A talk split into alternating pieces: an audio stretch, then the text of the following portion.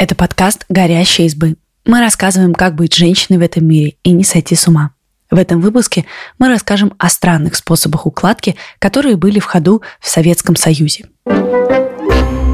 Мука вместо сухого шампуня. Мытье и сушка головы занимали у женщин много времени, так как фена под рукой не было. Но они нашли выход из положения и стали сыпать на волосы муку. Вот что пишет об этом Маша Трауб в книге «Надо выходить на следующий».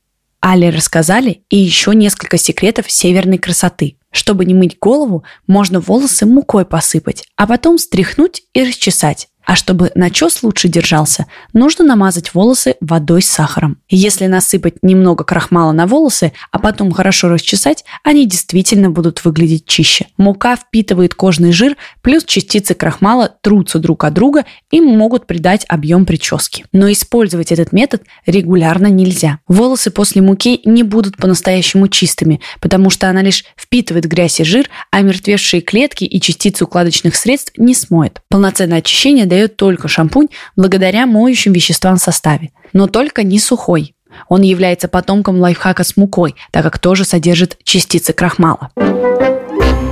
Хозяйственное мыло для объемной укладки. Шампуней в Советском Союзе не было до конца 50-х годов. Только в 1959 году в журнале «Краткая энциклопедия домашнего хозяйства» впервые написали о шампуне. До этого женщины мыли голову мылом, глицериновым, детским. А если такого в доме не было, в дело шел брусок хозяйственного. Им также активно пользовались в 80-е, время пышных причесок и химической завивки. Мыло гораздо лучше шампуня помогало создать объем на голове, прямо как у Мадонны. Бюджетная укладка приводила к сухости кожи головы и повреждению структуры волос. Дело в том, что хозяйственное мыло содержит много щелочей и ни капли смягчающих веществ. Оно травмирует волосы изнутри и лишает их влаги. И тот объем, который дарит мытье головы хозяйственным мылом, нездоровый. Это крик волос о помощи в увлажнении и уходе. Кроме того, мыло при контакте с водой из-под крана может оставить налет на ванне и на волосах. Чем жестче вода, тем больше шансов, что ее минералы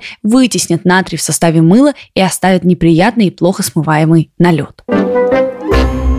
Быстрая сушка волос в духовке. Алексей Беляков в книге Алла Пугачева «Жизнь и удивительные приключения певицы» пишет «Когда я была молодая, мы распрямляли волосы утюгом. Представляешь?» – сказала она мне.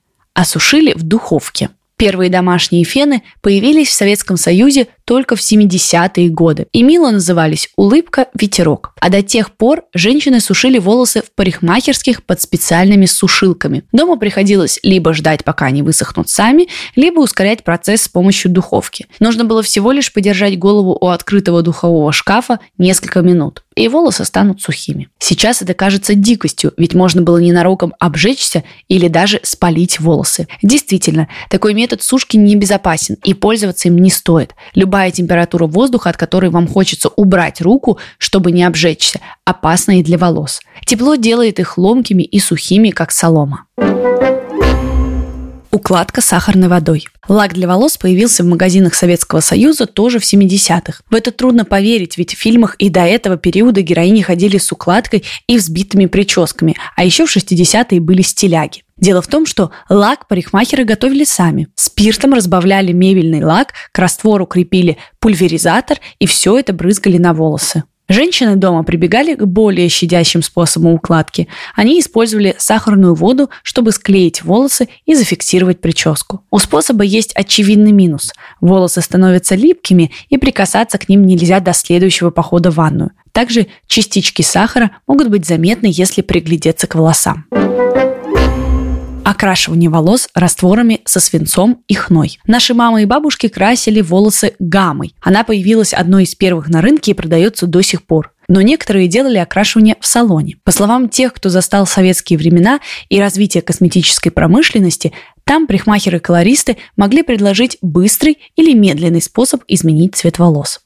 Точный рецепт красок найти почти невозможно, но блогер Аксинья делится своими воспоминаниями о том, как добивались блонда в советские времена. По ее словам, красили волосы быстрым способом при помощи медного купороса, соединения с медью. А медленное окрашивание делали раствором из свинца, серы, нашатырного спирта и глицерина. Сейчас эти красители не встретить в составах красок, а использовать свинец в окрашивании считается небезопасным. Его отозвали с производства в 2018 году. А в цикле документальных передач «Вспомнить все» российские знаменитости вспоминали, как женщины красили волосы хной.